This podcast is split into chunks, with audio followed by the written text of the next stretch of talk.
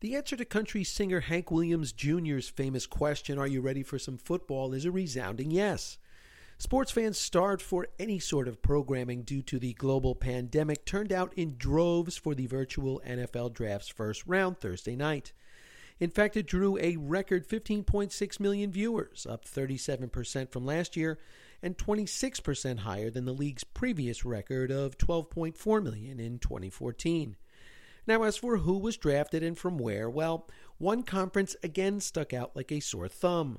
The Southeastern Conference had 15 of the 32 choices in the first round and set a new record for all time selections through three rounds with 40. Shocker, Alabama and LSU led the way with a combined 19 players picked. Of the SEC's 14 schools, Ole Miss was the only member that was shut out. And as for the locals, Rutgers did have one player selected, kind of. You see, Jonah Jackson, who played three seasons for the Scarlet Knights before transferring to Ohio State, was picked in the third round by the Detroit Lions. With the Daily Brief from moresportsnow.com, I'm John McAlevey.